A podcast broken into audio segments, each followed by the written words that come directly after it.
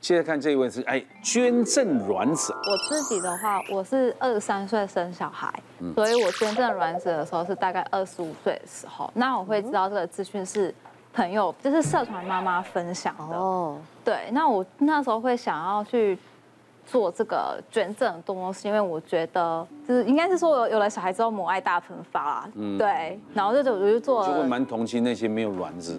对，因为像我小孩现在就是也是八岁啦，嗯，就是很难过别人想没想要，对，因为其实周遭的朋友也有想要怀孕的，对对，然后我觉得捐赠卵子这个动作也也不错，可以去帮助需要帮助的人。嗯所以你捐的那个人你不认识的我，不认识，其实基本上是不会知道不会知道彼此的资料的。哦，对对对，嗯，捐卵子会有风险吗？捐卵子多少都会有风险。其实我去做捐赠之前，我也有去做一点功课，然后也有咨询。那我做了功课之后，有去做咨询，也有询问我的医师。那因为我看到网络上有很多，就是对于捐赠卵子这个很多，就是对都是对身体会影响很大的状况，就是好像是说什么会腹部积水啊，然后子宫会腹胀啊什么等等。所以那其你你有打排卵针吗？有自己打，差不多两周打两周排卵针，哦，嗯，然后就自己下针就觉得很难受，因为就像那个哦，很多不孕症的父母他们也要打那个排卵针，就是自己下针真的很难受。就其实医生有说，如果你不敢下的话，你可以回来我帮你打，但我自己在家打，我觉得好吧，就自己打。你产下几个卵子，嗯后来取二十一颗。通通给人家哦啊？也没有通通啊，就是会检查滤泡，然后我哦到那时候我记得我是捐了二十一颗的卵子，哦，哦，捐那么多哎，嗯，那你应该应该是年轻的关系，所以我的那个，所以捐比较赠多也会要有年纪的限制，对捐赠上那的你话有年纪上的限制。那你不会捐十一颗、十颗留着自己 用？这个没没有，其实还好，因为其实每年好像应该是说女生其实一直都会有排卵，其实她不会没有，哦，对所以接下来你就不用打针，让它自然排了。如果你对自己对啊要生的啦啊，对，哎，你知道丸子可以卖吗？我知道，我事后我后面才知道的，对，所以有人靠这赚钱吗不？是，就要问他这个合不合啊？瓜哥，现在不能讲卵子可以卖，第二你马上非法行为，立刻逮捕。不是啊，我只是问呐，我不问句啊。不，这个这个这个通常卵子可以卖吗？可以， 精子、卵子、血液都不是用卖的啦，哦，它是给一个营养费啦。哦但是因为大家知道这很辛苦嘛，所以说它有一个营养费没有错啦。一颗是捐精是八千块啦，哦哦哦，捐卵是九万九千块，啊对，政府政府公定好了，哦是上网就可以查到我。们曾经讨论过嘛，我也想去卖八千八，你现在不行了，现在捐精哦，男生要二十岁以上，五十岁以下。我知道你你好像看起来像四哦那十九女，女生呢对但是女女生生呢四十岁以下，哦四十岁以下，可以可那叫营养费啊。以营养费，哎，不叫卖卵卖精啊啊，是是是是这样的，是这样。那一个人可以捐几次？哎，这个政府都有规定了哈，就是说，如果你让对方怀孕以后不能再捐，一生只能一次。哦，如果你对方没有怀孕，你可以再捐。那你你想这怎么管理的？他对方都不知道是谁啊，对，医生台啊，湾这厉害，国民健康署在管理。他啊就他会告诉你已经怀输孕，入你的身份证号码，他就可以查出来。因为每一个诊所都会输入，送到中央去。所以只有对方知道，对当事人不会知道。当然不知道，但你你的如果怀疑你想再捐一次，他会说，哎，不对啊，你的怀孕了你的已经上次已经谁怀孕了、哦哦，你不能捐，所以他配对就是说不成功，因为很多人是怕说一个 A 两个 A 生出来怎么会是 B 的呢？嗯心中就会疑惑很多嘛，就会想说，那我们还是找个 A 的好了，因为我们两个都 A 嘛哈，就会去想找一样的或者找个 O 的也接近，但是不会想要找个 B 的，他这种很容易嘛，因为就只有这几个血型，但是。这个，诶，他中央控制针不止这个，还有四亲等，户政事务所那边还会查出你的四亲等的哪些人，这是你远房的堂弟，对对对，都是头找出来。哦，也都不能互对，然后捐给输入进去对方说这个不行，这个是你的几等亲之内，嗯，还有直系血亲、直系姻亲都不行，哦，所以你不能说请你这个这个女这个这个找你这个这个媳妇的，哇不行，嗯，呃岳母的那也不行， 对，对， 这不行。你说我们都不行嘛，对不对？对那如果今天突然明天我让一个二十五岁的怀孕了，你是自然怀孕可以啊，对，我让她怀孕了嘛你，自然怀孕的我可以。算捐精吗？瓜哥，你这个 方法这样子很可炸，以一生叫捐很多叫次自然方 法捐精，就是有一些恶劣的人说啊这样这样算我我要采用自然方法捐啊，给那你。女生给八千八这样，对对对，在欧 洲，欧洲有一个男，英国有一个男生就是这样干的，嗯他就我赚很多钱，最后被逮到了，所以他到处捐款。每次跟他老婆说他出差，就就到处在在这，他说，然后而且他说本人比较倾向于自然捐给你，自然方法捐给你，对嘛对嘛就这样啊赚 钱哦，对，所以他也不知道弄出很多小孩。但台湾为了避免伦理问题，所以就设计说只能一次成功，就不能再捐了。什么？他就这是纯聊天啦，你不要以为真的。对，所以他就是这个回归啦，就是营养费啦，男生也是营养费啦。但是我们为了预防伦理，因为后代怕说你们后代互相结婚嘛，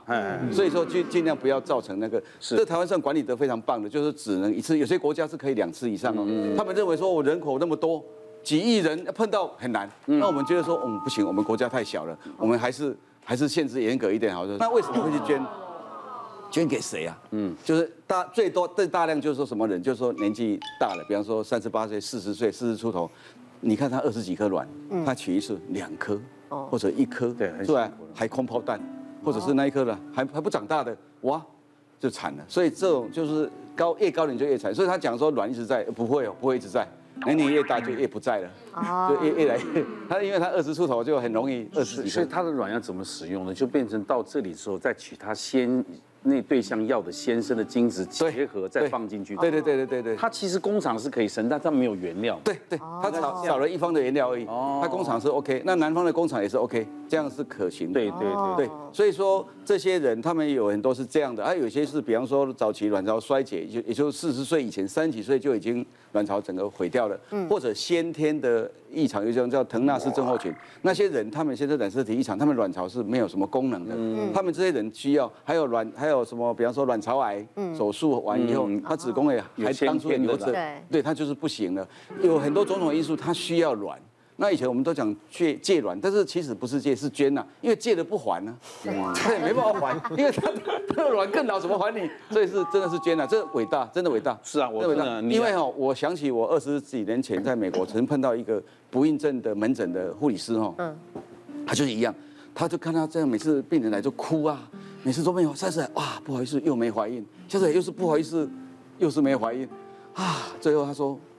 嗯女生就是台台语叫做我的哈鬼的怀孕了，是不嗯是？台语叫做哈鬼的怀孕了，我随便就生，那你说生不出来，不然我我帮你代代你代你生好了，代你一母啊，就这样。我也是说好感动，代你一母比他更更那个更累，为什对么？啊对啊对啊还要怀胎十个月啊是，他就真的帮他生。我说哇，真的是也是很有爱心呐、啊接下来成功骨髓移植的，哎，就是我之前就是都有捐血的习惯，然后在大学的时候，他就有就是骨髓捐赠的人员，他们就有去学校做推广，然后我就想说，那就只是抽一管血就可以做建档，那所以我就有去做建档这样子，然后。从建档完到现在大概过了十年吧，他我就接到电话，就说：“哎、你有配对成功哦。”然后因为他配对成功会有好几个人这样子，然后就会这几个人都再去做检查，然后会找到一个最符合受赠者的那一个人，那我就是那一个人，所以他就还有再去做一系列的身体检查，然后一切都 OK，他就问我说要不要捐，那我就说好，然后就有捐赠这样子。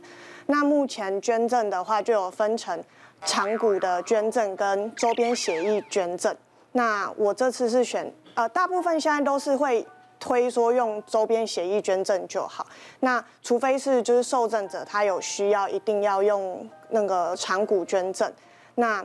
我这次也是用周边协议做捐赠这样子。嗯，那他的话就是他在捐赠前五天，他要去打白血球生长激素。嗯，他要连续打五天，然后让你的白血球变高。然后我打完之后呢，他其实就跟我们最近打疫苗的那个感觉一样，就会有发烧啊、头晕啊、头痛，然后骨头酸痛等等的问题这样子。嗯，那前面四四针我们是会在家里附近有配合的诊所去做施打，嗯，那第五支针是会到就是你要捐赠的那一间医院，当天早上打，打完大概中午的时候就会那个就开始做捐赠。那它捐赠的模式就是会有一张还蛮舒适的椅子，然后很像洗肾的机器这样子，它只是。会把我的血液抽出来，因为它只需要干细胞而已，哦然后把只要抽剩下血就好的干细胞不是不是打脊椎这里，哦，那个就是长骨捐赠，哦，但是长骨捐赠的风险比较高，术后也要呃那个修复所以也你要没有啊比较长久骨。捐赠，只是这个。哎，现在大部分都还是用周边血液捐你赠的，打多少针啊？两针，怎么那么多管子在那边啊？哦，因为它就是动脉出去，静脉回来。那有大部分的话，有一些人他们也会选择用动脉出去，动脉回来。但因为动脉的话，它就是比较容易会有坍那个血管坍塌问题，那就会收集的比较不好。那我的话，他们评估之后是觉得用动脉比较好，但动脉的缺点就是你束你结束之后你要加压，要加压的比较久。像我那一天我是加压四十五分钟我才止血，这样手很痛的。嗯，所以其实会蛮久的。别忘了订阅我们 YouTube 频道，并按下铃铛收看我们的影片。想要看更多精彩内容吗？可以点选旁边的影片哦。